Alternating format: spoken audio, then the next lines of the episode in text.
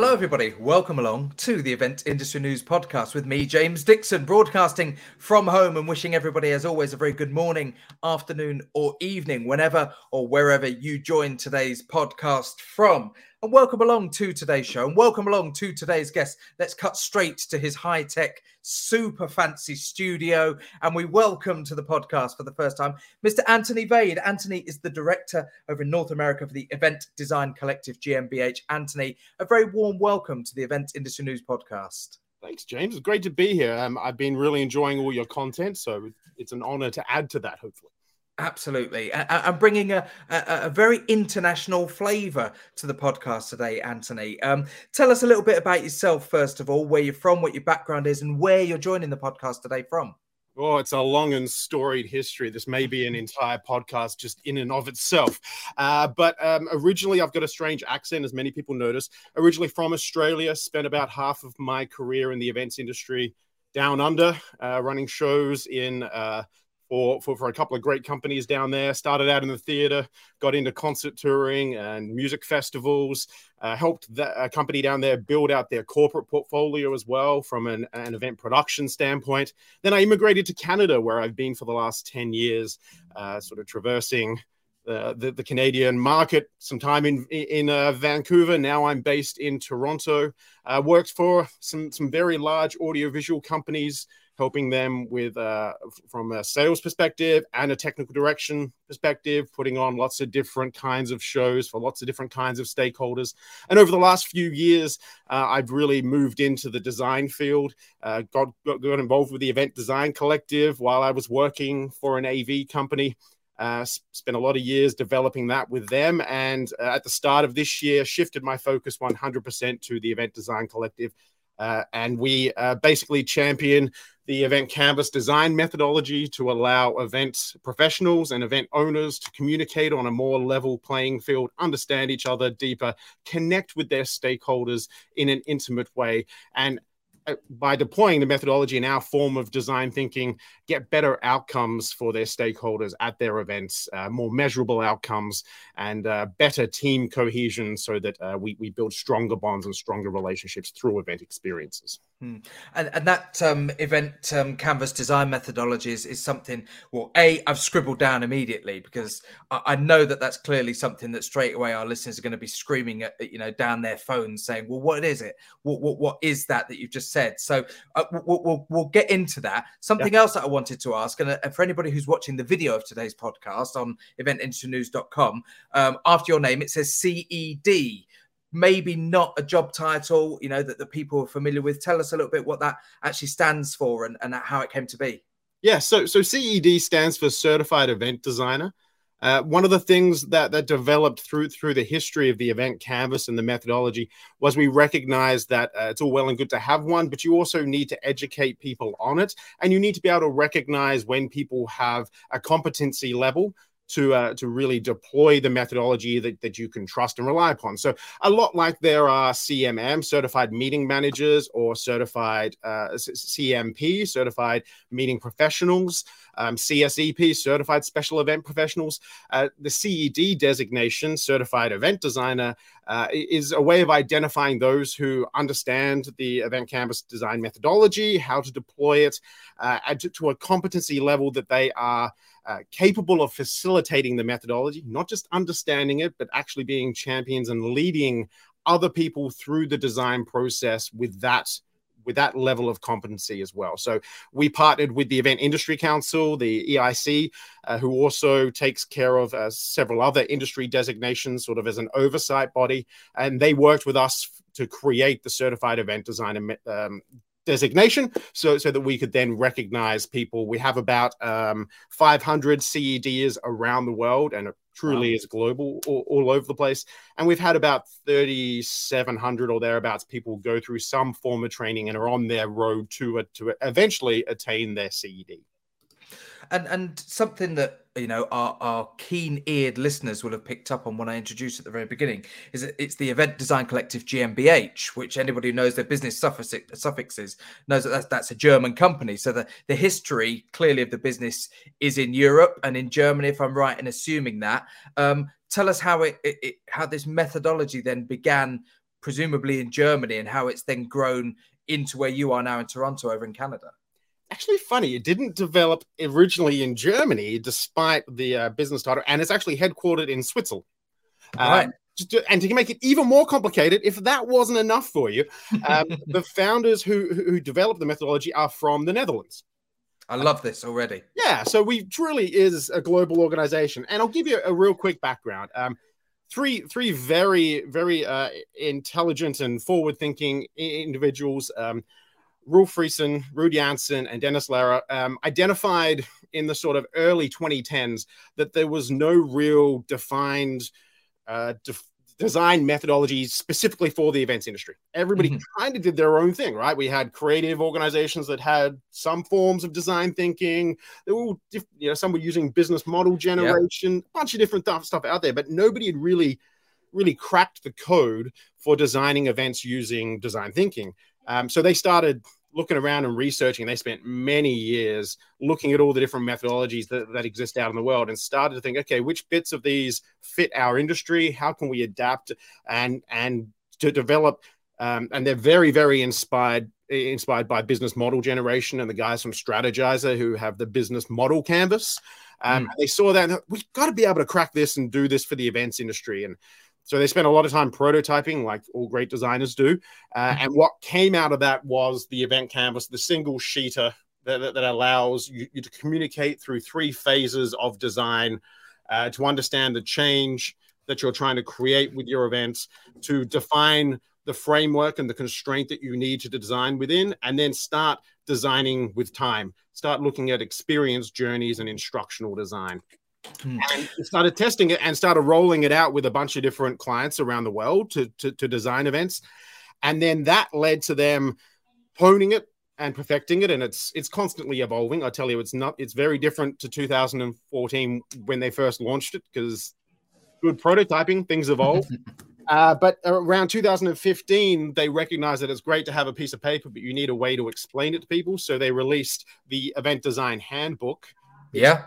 The step by step process for using the event canvas and also uh, works to define the language of event design and how do we uh, talk about event design and how do we communicate with our stakeholders. And, and I should point out to anybody who's listening to today's podcast, go over to eventindustrynews.com and just have a little look at the video because we've we've got some great visuals.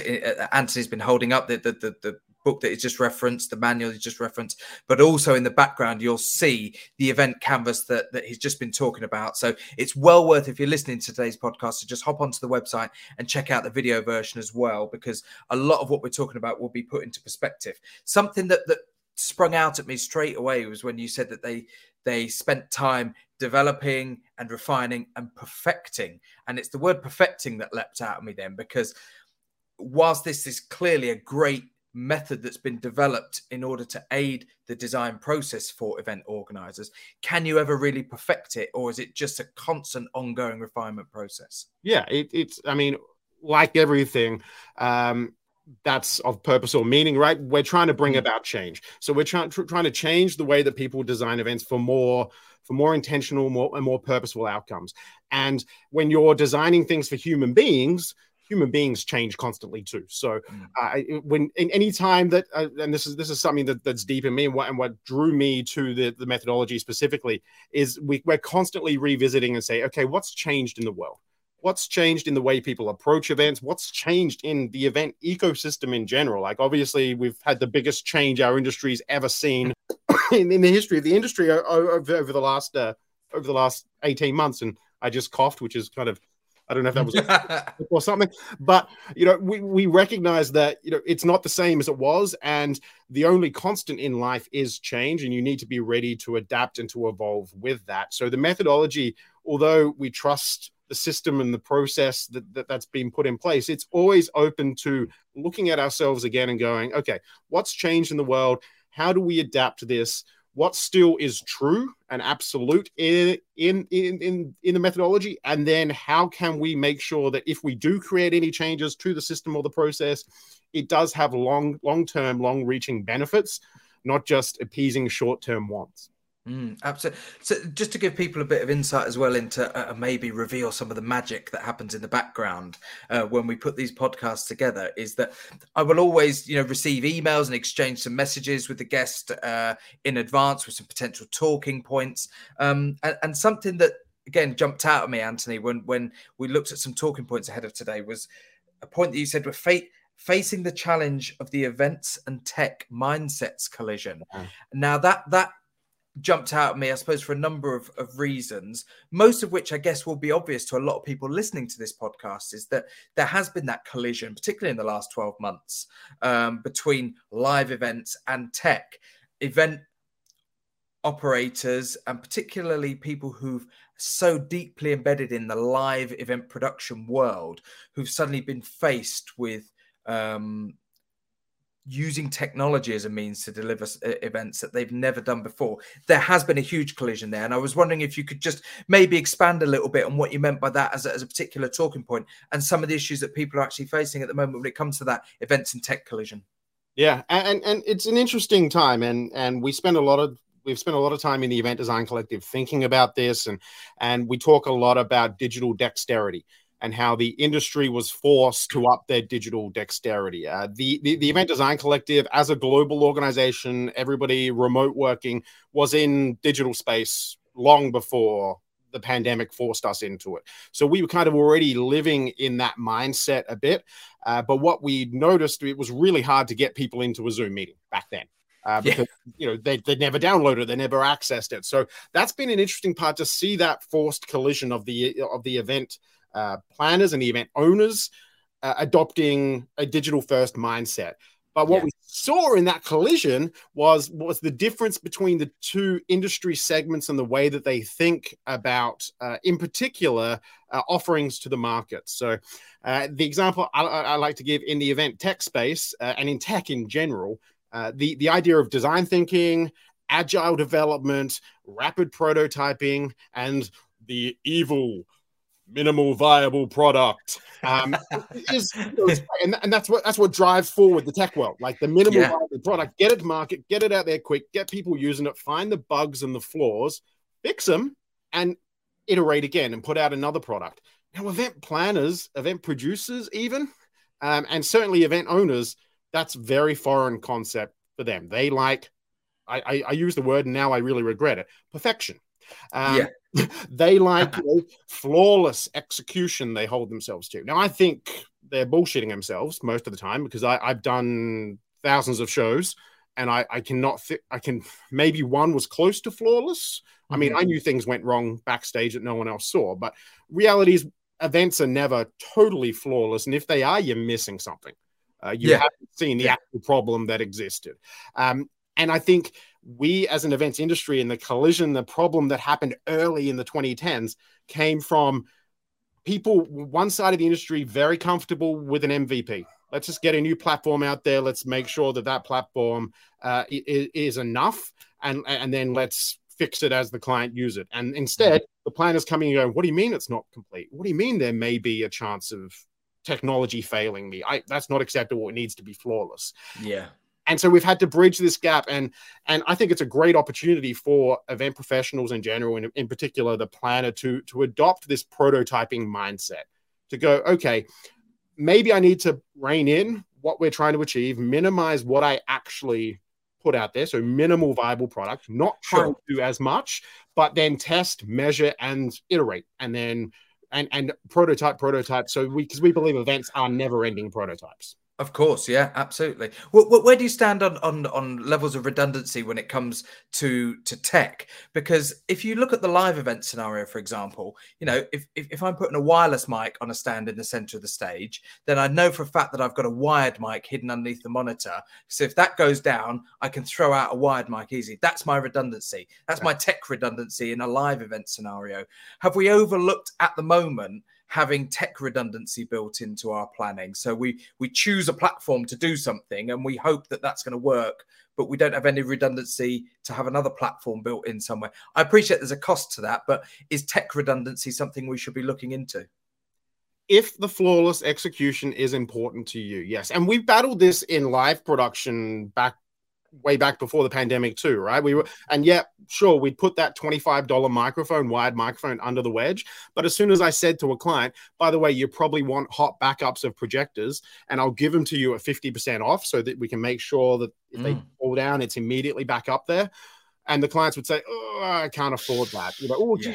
well, they should be free because if the projector fails, then that's on you. Well, uh, is it because you turn down the, the, the redundancy and the projector on the floor? In the box, the cold backup, you know, maybe that'll help us for the afternoon session, but you're still going to have a period that it's down. So mm. that's part of the challenge in redundancy is who shares responsibility. Um, yeah. It's been pretty one sided as an industry. And I think it comes down to that mindset. It's there's this, and I don't want to get too deep into it because I get overly passionate, but we're not we haven't been a cohesive industry. It's been a supplier and a buyer market and there's been a power dynamic there that hasn't really enabled great collaboration and co-creation because because of that competitiveness between the two uh, mindsets. Um, but i think redundancy like the first I, I did a whole web series at the start of the pandemic for the company i was working for. Every single time we went live we had we had the computers up and running. We were doing our, our, our streaming into the platform, and we all had our phones in front of us with an old dial-in number to, to a phone conference call line, so that if something went wrong with my microphone, they could quickly switch over to the conference call line. If my computer went down, at least they had audio to continue things through. So yeah. That's cheap. That that's the twenty-five dollar microphone sitting under your fallback wedge mm. uh, equivalent. And I think if we're not we, we, I've noticed a lot of stop doing that. Um, yeah. And, and, if we want that flawless, then we need to be willing to invest a little bit in some of those forms of redundancy. Now, secondary streams, absolutely. Do we need do we need extra, extra, extra redundancy? Probably not, because I think our audiences are a bit more forgiving than they've been in the past too when it comes to virtual events. And I think our platforms are more stable than they were in in, in April or even March. Yeah, yeah. 2020. So, do we need as much? No, but should we have something? Should we at least have a plan? Like, if I dropped out now, could James pick it up and wait and pad and fill things out until I got back online? Or mm. there's ways outside of technology to be prepared for redundancy. Um, that, that don't necessarily mean adding to things. It just means designing for that moment and being and, and as uncomfortable as it is to sit around a table or around an event canvas and say what do we do when things go wrong it's not a comfortable conversation to have having it before the moment happens is much more valuable than in the moment and panicking yeah, absolutely. And and you know, I've been there and sometimes you only learn to have those conversations because something has gone wrong and you think, right, that needs to never happen again. How do we mitigate that in future? Yeah. You know, you, you can you can forward plan problems and issues, but you know, I, have had it before. You know, awards events, video doesn't work, and it's got all of the nominees and shortlists built into that video. The video fails, and we realised there was no backup in the presenter's script. To, for the presenter to maybe cover that failed video by actually reading aloud that particular category. We learned the next year we had a backup script on standby with a runner next to the stage ready to go. If a video failed, you know, the backup script was there ready to go of course, once you have that backup, it never fails again ever. But but you will you will then always do it. Yeah, yeah. And what what we it's always it's it's always a more uncomfortable conversation, and generally people run away from the conversations or try and shorten the conversations in in post mortem. After mm-hmm. the things happened, everybody's super uncomfortable, and there's some sometimes it's a bit combative you know, mm. it's very easy after the fact to start pointing fingers and then run away from the conflict because human beings don't like conflict. We like cohesion. We like to come together as communities. It's what let us evolve to where we are today. So, yes. as soon as that opportunity comes to start pointing fingers, the tech failed and it's your fault. we're not ready to then dissect exactly what happened. Whereas if we do that messy conversation in the front end before the problems occurred, how will we deal with this in the moment? There's better alignment and cohesion if and when the problem does come up because you shared the redundant plan with each other ahead of time. Um, sure. It's going to be much. I mean, and, and I've I've forced conversations. We've we've had issues, uh, you know, with tech way back in events because it it happens. Um, yeah. Yeah. And and we've gone into meetings with clients who, who have said, you know, well, post mortem, and there, there, our aim is to get a refund or to get money off of you for that for that problem And then through talking through the problem, we've recognized that the responsibility was shared. That yeah. it wasn't just the piece of equipment that went down, it was the planning we put into it, it was the design that we shared, it was them turning down the redundancy because of the cost or elements like that. And so through that difficult conversation, and it was really uncomfortable, um, we, we could get all that stuff out on the table and build back that mutual respect rather than mm. Rather than it being a one-way dialogue that that really widens the chasm between between the buyer and the supplier. Again compounding you know that that that, that division that, that i mentioned earlier. Absolutely. I, i'd love to go back to the the the, the, the concept of the event canvas design methodology because it, it it fascinates me and, I, and I'm constantly drawn to the picture just over your right hand shoulder um, where we have an example of one of the event canvases on, on the wall there behind you. Um, how difficult was it when creating this methodology to strike that balance between something that was detailed enough that offered a full insight into the event but simple enough that anybody within the team could understand quickly. You mentioned three phases. How how long or how difficult was the process to actually bring things down to three phases? You know, were there five to begin with that eventually, you know, evolved and was streamlined down to three? I'd love to know how you got it to the the fine balance that it presumably took to get it to where it is today. Yeah, so so it's it's three phases and 14 blocks. So uh, and and the reason that we broke it down into three phases and we could make the entire conversation about this. But uh, the, the reason that it was broken down in such a way is because we recognize the different contributors, different people involved in events have different vantage points to how the how that event creates value. So the way that the owner sees the event versus those executing the event, the delivery team is very different, and their perspective, their vantage point, and their and and their their sort of aims through that are different and we need to address each of those levels of hierarchy within the event ecosystem in a mm-hmm. unique way so by breaking it down into three phases not only could we guide the team through the steps within the process uh, we could also make sure that we developed the right narrative the right story mm-hmm. about how the event creates value for its stakeholders for each of those levels of hierarchy so if we break down the three sections because we won't have time to get into the 14 blocks sure but if we break down the three sections, the bookends of the canvas, the, the two outside uh, columns are referred to as the change. So we're talking about before the event occurs, how are the behaviors of those stakeholders as it relates to the event? What are they looking to achieve? Um, what are they walking in? What is their emotional state? What are their goals before the event? And then on the opposite side, how do we aim to change those after the event? How are we transforming that stakeholder, the way they behave, the way they think, feel, say, and do things in the world? That kind of thinking, that sort of entering and exiting and change in behavior is really, really relevant and really important to the C suite, to the senior executives in, in business and in organization. They're the ones with the long term goals and the, uh, you know, the 10,000 feet thinking. They got the five, 10 year plans in if, if we move inside from the change bookends of, of the canvas and we look at the uh, at the sort of two blocks at the top, two blocks at the mm. bottom, and the two triangles left and right, we call that the frame. And that stuff that that's really the constraint. What do we need to design within? What's the budget? What's the time? What does the event need to do for those stakeholders in order to create that behavior change? And what does it promise them? Why should they even get involved in the event? That's the stuff that really um, p- provides pr- provides the limitation, but also mm. the opportunity to hone in and, and craft in what change we can actually create. Managing frames and constraint is really important to people in middle management, the director level type people who, who are responsible for quarterly budgets, team performance elements, and they're reporting up to the executive that's got that sure. 10,000 feet thinking, right? So yeah in understanding those two elements, all of a sudden we can allow the executive to understand the director's perspective and vantage point a bit better. The last phase we call prototype, and I've already said, I already espoused the need for the industry to, to embrace prototyping.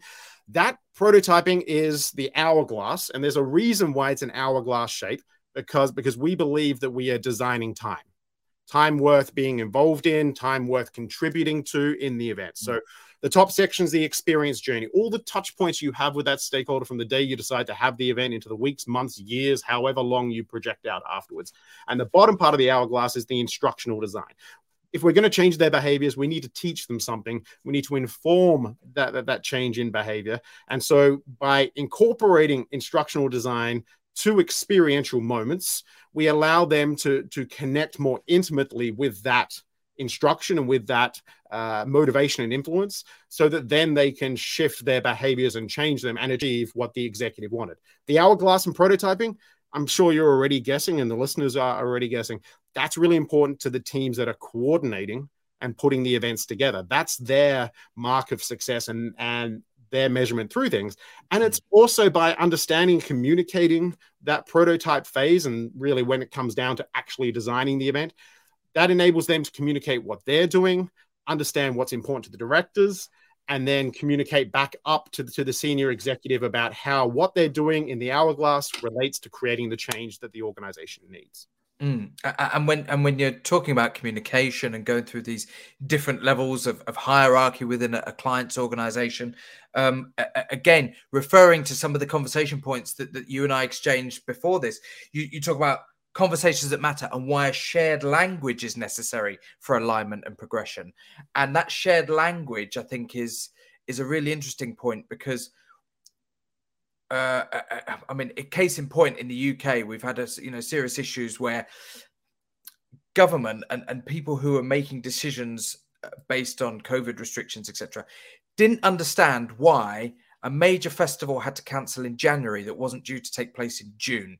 They didn't understand that it took five months to build the thing, that the guys putting up the fencing to create the perimeter around that greenfield location had to be on site in February in order to make that happen uh, event happen in June. And to me, that's how I interpreted that point that you raised in email before today's podcast was that, you know, that level of understanding, that language, being able to communicate to people who maybe don't understand how an event works why these elements are important and why you know a budget needs to be actually assigned.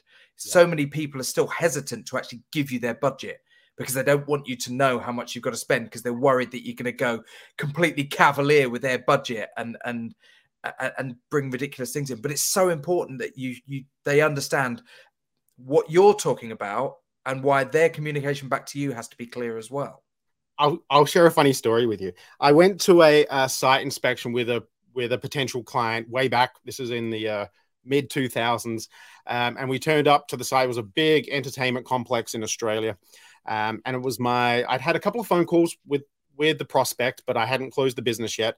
So I went in and I asked that question because you know every tech provider, every AV company loves the hey, what's your budget? How much do I have to play with here? And and and I asked them, you know, I asked them that very question. I probably wasn't gentle enough. I wasn't nurturing enough because I was young and you know reckless. Um, but I, I asked that question, and her response to me was, "Well, if I tell you that, you're just going to spend it." And my response to her, and this is probably why I lost the business, was, "Yes, that's the point of a budget." throw my hands in the air. Yeah, yeah. And, and, and, and she looked at me very angry. And I said, if it makes you feel better, tell me your budget is 20% less than it is actually. And then I'll I'll provide services to, to, to that budget, which, which is pointless because I know it's 20% more. And I'm going to. Why do we lie to each other? Why do we play these games? Um, most of my most successful clients in my in, in my 20 plus year career, um, yeah. we've had very open and honest, transparent conversations about budget. And that's why it's in the event canvas to bring this stuff up and have the conversation because not having the conversation only widens that chasm. Um, and if you can't trust your partners to respect your budget Absolutely. to work with you in your budget, they're the wrong partners for you, and you're going about forming partnership relationships in the wrong way. Absolutely. And coming back to that um, shared language and understanding as well, I'm yet to work with any sort of AV company or supplier to an event who doesn't want to do a really good job. They want to do the best job possible. And I know for a fact when I've given budgets to people and said, look, there's your budget. That's what I need. I need sound, light, you know. I know that they always say, we've thrown a few extra boxes of stuff onto the, the truck. You know, we, we've just invested in these new lights. We want to get them out. We want to see what they look like these companies have a professional pride in what they do and what they deliver. And if you actually give them a budget and you're honest about that budget, what I've found is in most circumstances, you'll actually get more than than than what your budget on paper would actually get from that company on their price list. You know, that's how these companies work. Now imagine this. Imagine you as the event owner or the event designer or the event planner, whatever title you you want to put on yourself. Imagine you have a one-page narrative that, that that explains exactly how the event represents value to its stakeholders. And you deliver that to your suppliers and your providers and say, "Hey, love your recommendations, love your solutions and your products within our budget, within the constraint outlined in in in that conversation or the narrative." Mm-hmm now read this and know that this is our North Star. This is where you, as my supplier and my partner in delivering this event, this is what we need to achieve. Then come back to me with technology. So if you have a new light and you want to throw it in, great. I'm all for it. Does it achieve the narrative? Does it create the change that the event does it contribute to creating the change that the event needs to be? Otherwise, you're putting extra stuff on my show for no reason, whether you're charging me for it or not. Yeah. And you should be able to say, as the tech provider, whether it's a platform, whether it's software or hardware, you should be able to go back to the client and say, "Hey, I'm helping to contribute to the to, to this goal of your event because I understand your narrative." Now, so often RFPs go out to suppliers that give very vague overviews of what the event is and what it's for, very, very high level. And they put one paragraph saying, We want three different ideas from you, and it's got to have wow factor.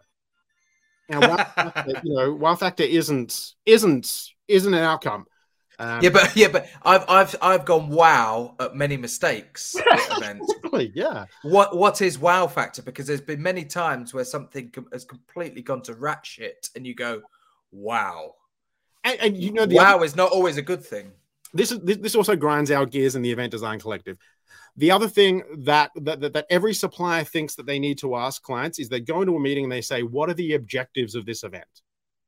Right? It's just kind of that that that's been the running talk track for many years now. Tell me what the objectives of the event are. Events don't have objectives.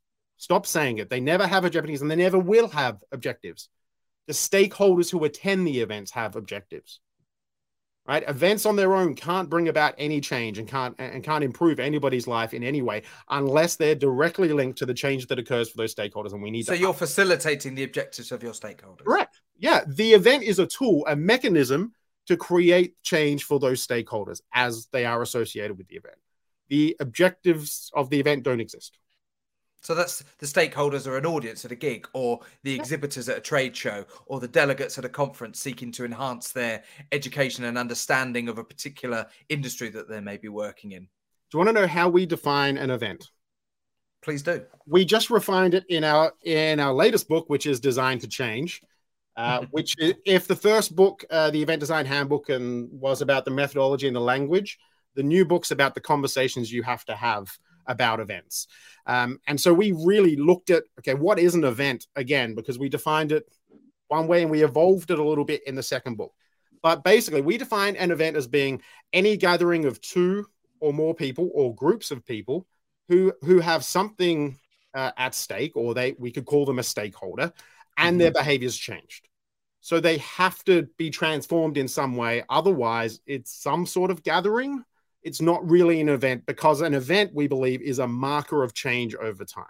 Mm-hmm. When you look back and go, hey, I attended something that was big and impactful, whether it's a concert or whether it's a conference or a yoga retreat or even an anniversary dinner with my wife at a nice restaurant, we all in those scenarios have something different at stake as it relates to the event. And we have all come out of that experience changed in some way. I'm closer to my wife after uh, celebrating that, that scenario. I'm more relaxed because of my yoga retreat, or I learned something at a conference. There's some transformation going on there. So if we if it only needs two, and obviously most events have more than just two stakeholders, um, but if if that's the low bar of entry for understanding an event, you can certainly see that there's many opportunities to, to design more impactful change and to recognize that we need to connect with those stakeholders, whoever they might be, through all those levels of hierarchy, interest, and power to make sure that even the smallest moments, the dinner of two people or the 20, 60, 100,000 person conf- uh, conference or uh, concert will bring about some change. Mm. And and this this brings us full circle, you know, as we, as we, sort of come rattling through to the to the end of today's chat and, and today's podcast to the whole need to get the design element right and why your event canvas method will work for people because they've then got something that they can present and use to talk to all of those stakeholders, clients, suppliers, contractors, whoever they're bringing in to help facilitate the delivery of their event. That event canvas is going to help them communicate the correct message to the right person. Correct. And start that work up front.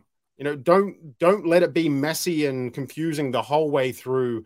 You from from strategy through to execution and post-mortem the, the, less structure and less process we have through how we create events the more distractions come in from left right and center as different stakeholders contribute their their wants um, by putting that effort by assigning time team and space to design before you get into planning before you really start to put you know cross the t's and dot the i's like all planners yeah. love to do you put that energy and effort up front to make sure that the design part uh, really addresses this, this, deep, intimate understanding, um, both of the change and the frame. And then when you move into prototyping, you get one, we want to have multiple options. So you want to prototype more than one event option for people. And by the way, not having an event is always a viable prototype. Cancel the event, yeah. right? Yeah. So by designing multiple, we're more likely when the event owner looks at multiple prototypes to go, I think that one resonates with us. I really like that element. Let's go ahead with that and let's measure and let's let's measure through the execution if we achieve that change so that next time we do less design work up front because we did the hard work this year and we can start to iterate and start to improve on on, on those stakeholder outcomes. Mm, absolutely. We've been talking on the podcast today for, to, uh, with Anthony Vade, certified event designer, as we have learned in the early part of today's podcast, but more importantly, director North America for the Event Design Collective. Um, and I always know a great episode of this podcast. I mean, they're all great in their own little way, but when I've not looked at the clock at all and I glance over it as I did about a minute ago and go, crikey. Um, we're, we're, we're way over time. But th- as I said, that's always a good sign because that means we've been chatting, we've been talking, we've been concentrating on the content of this conversation. And it's been great to talk to you. And it's also one of those where I kind of feel a little bit aggrieved that I've got to wrap it up because I feel like that there's so much more that we could talk about. But this is your first time on the podcast, Anthony. So we'd love to have you back on again. Let's stay in touch and come and talk to us again about some of the stuff that you guys are up to because it, it's been fascinating to find out you know even that little bit of what you guys can do. And i feel it's really important before we do wrap up to um, once again reference the video version of this podcast. If you're listening to it fantastic. But hop over to eventindustrynews.com um, and we're going to pop a few banners on on screen now just with some stuff uh, useful links. Anthony perhaps you can talk us through some of these. First of all we've got the download link there for uh, edco.global yeah, look, we are really passionate about about getting this methodology in front of people. So, so if if they go to this uh, edco.global forward slash download link, you can download a Creative Commons version of the event canvas to start exploring it, and we'll even give you the first 100 pages of the event design handbook to help you understand that canvas and start to think about de- deploying it. So that's all free of charge. You can do it today. It's pretty much instant access to those resources. Fantastic. And the next little link that we've got for people is at AV Connecting. Presumably, this is for all of the, the, the, social media feeds, Twitter, Instagram, things like that, Anthony. Yeah, so that's where I exist on social media. I'm on pretty much every channel. I'm a bit more diligent with some than others, but I'm always dropping out extra content there. You can keep up to date on my different uh, speaking engagements around the world as well. So uh, I, I, there's there's a big big repository of different content on on on on all those channels that you can dig through. And please connect with me follow me reach out. Let, let's have a let's continue this conversation around this content on social media Fantastic. And the final uh, links that we're going to pop up on screen now is hashtag event canvas and at design to change. Um, again, social media hashtag there, but tell us a little bit about at design to change, Anthony. Oh, actually, sorry, that's that's hashtag design to change. Oh, hashtag design change. My fault. Yeah. So so so basically, hashtag event canvas is the is the um uh is is the tag we use for all of our event canvas practitioners around the world. So they all share their different designs and their different processes. So so we uh, re- really collaborate on on that hashtag uh, around the actual doing of the event canvas uh, and it's a great little collaborative space. So tons of content online to explore there. And design to change is aligned with the new book. So there's a lot of new content coming out. And as i said that's about the conversations you need to have with event owners with executives. And how do we talk about the outcomes we create our process so that it really resonates with people. So if you check out Design to Change, there's actually design to change.online, which we've uh, which we've put out with the uh, book as well, which has a whole layer of omni-channel experiences. So if you get a copy of this book, not only do you get the hard copy of Design to Change to read, it's got augmented reality layer on top of it. It's got an audiobook format that you get for free, and there's a full podcast series and video interview series that goes along with it as well. So like there's so much content that it's almost too much for everybody out there to to, to dip their feet in. But if they visit that uh, edco.global slash download, that's a good starting point. Fantastic. And and who says that we don't offer great value on this podcast here? There you go. Loads of stuff for people to follow up on today. Um, but loads of really good stuff and loads of stuff that is undoubtedly going to help people um, with their own progressions. You know, we're in a, a challenging but a really opportunistic time i feel for the event industry now. You know we're, at you know a, new dawn you know there's all sorts of cliches being thrown around but they're cliches for a reason because that, that you know they're true. There are loads of great opportunities for people to maybe reset their old ways of thinking to look at new ways new ideas to inspire them in how they put together and design their events. And anthony it's been great to get a little bit of insight into how you guys help those organizers to do that. And uh, i would urge all of our podcast followers today to go and check out some of those links that the guys have been good enough to share with us and find out what they can do to help. Um, of course, if you are listening, as I've said several times today, if you're listening to this, and it's great to have you on board. We hope you've enjoyed today's podcast, but do go and check out the video versions of this and all of our other podcasts over at eventindustrynews.com. And of course, if you have been watching this today on the video stream on eventindustrynews.com, first of all, I feel I need to seriously up my home podcast studio game because I- am being massively outshone in recent episodes by the quality of, of some of the guests and the setups that they've got. Um, and Anthony has absolutely, you know, crushed me today. I'm going to have to get some better screens behind me. I'm, go- I'm going to go big on the production values it, it, it, going forward. So keep your eyes peeled. Um, and uh, we should also say a big hello this afternoon to Mabel the dog who has uh, joined me uh, again on the podcast. She often sits in on these. She loves learning about what's happening in the events industry. And as you can see today, she's particularly excited about today's topic. Um, so, yes, uh, thanks again for being joined by Mabel the dog. Um, thanks, guys, for listening. Anthony has been joining us from Toronto in Canada. It's been great to have him on board. And I'm going to see everybody again on the next issue of the Event Industry News podcast. Thanks for listening, guys. We'll see you soon. Bye bye.